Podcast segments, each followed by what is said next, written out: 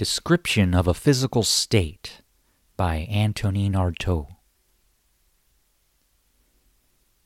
A sharp, burning sensation in my limbs, muscles knotted, as if raw, feeling like glass, brittle, fear, cringing at movement or noise. Unconsciously, confused steps gestures, and movement. Willpower forever keyed up to make the simplest gestures. Renunciation of simple gestures. Stunning focal fatigue. A sort of exhausting fatigue. Movements have to be reorganized. A sort of dead tiredness the mind tired by the exercise of the simplest muscular extension, the act of grasping unconsciously, hanging on to something, sustained by continuous willpower. Genetic fatigue, the feeling of dragging one's body about, the feeling of unbelievable fragility becoming splitting pain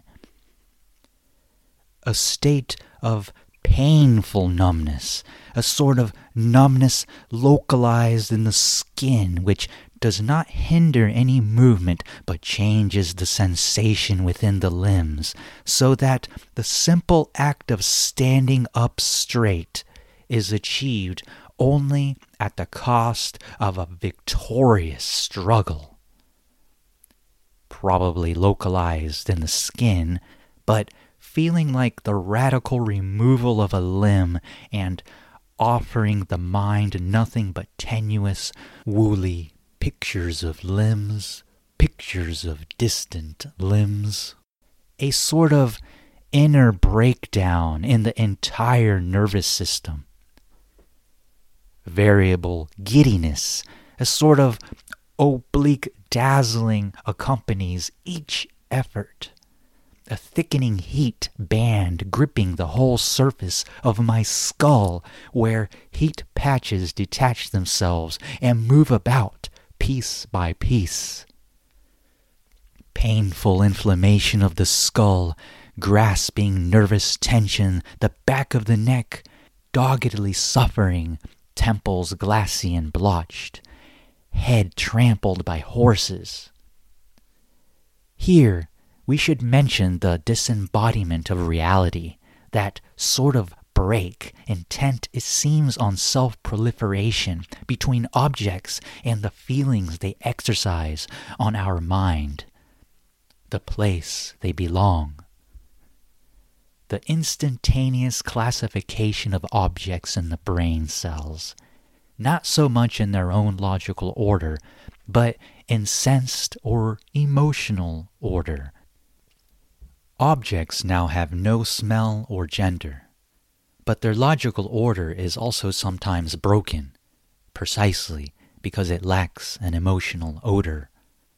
Words rot at unconscious commands from the brain.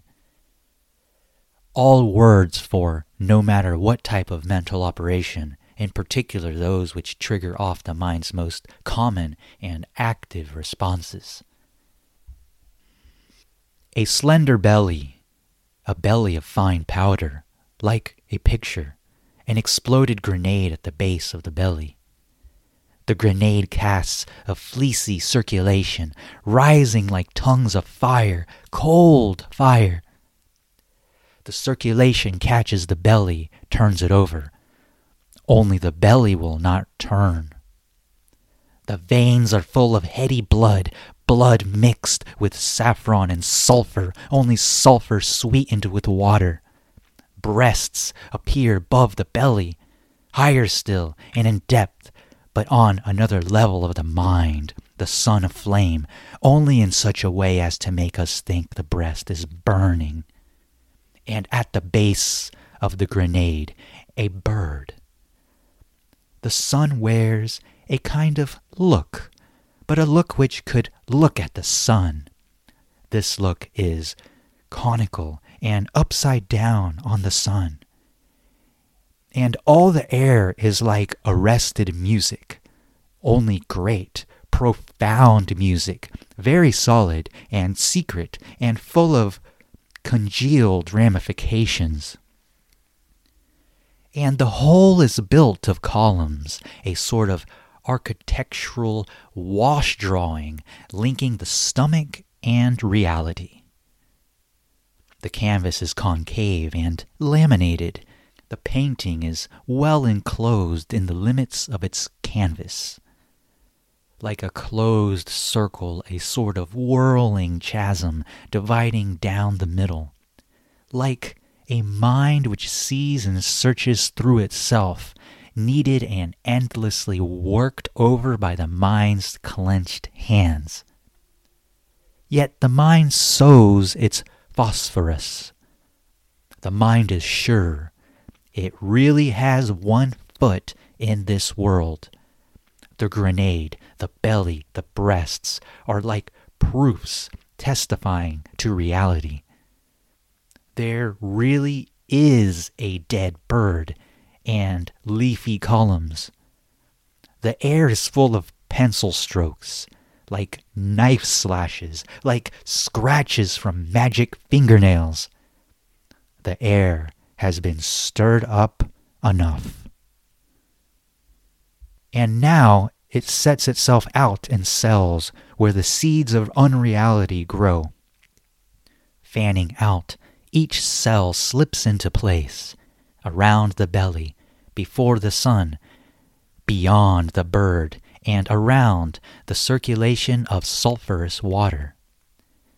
But the architecture is indifferent to cells. It nourishes itself and says nothing.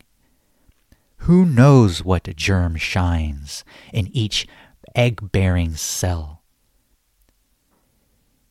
In each cell, an egg is suddenly born. In each one, a limpid but inhuman teeming goes on, the stratifications of an arrested universe. Each cell contains its egg properly, offering it to us, but the egg cares little whether it is chosen or rejected. Not all the cells contain an egg. In some, a spirus is born. And in the air, a larger spirus hangs down as if already sulphureted or even phosphorated and wrapped in unreality.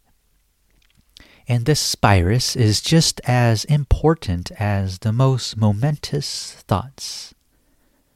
The belly evokes surgery and the morgue, the factory, public squares, and the operating table.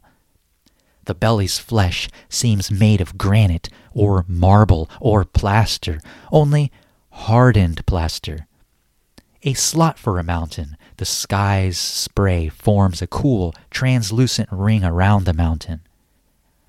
The air around the mountain echoes, pious, legendary, and forbidden.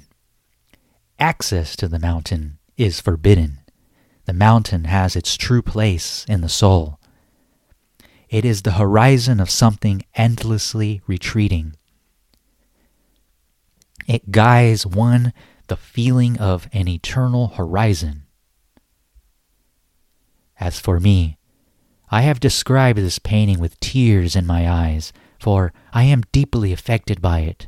I feel my thoughts spread out before it as onto an ideal, ultimate area, only an area whose form could be brought into reality. It is a godsend to me. And every one of my fibers unravels and finds its place in a predetermined slot. It is as if I were returning to my origins. I sense the location and arrangement of my mind. The person who painted this canvas is the greatest painter in the world. To Andre Masson, his due.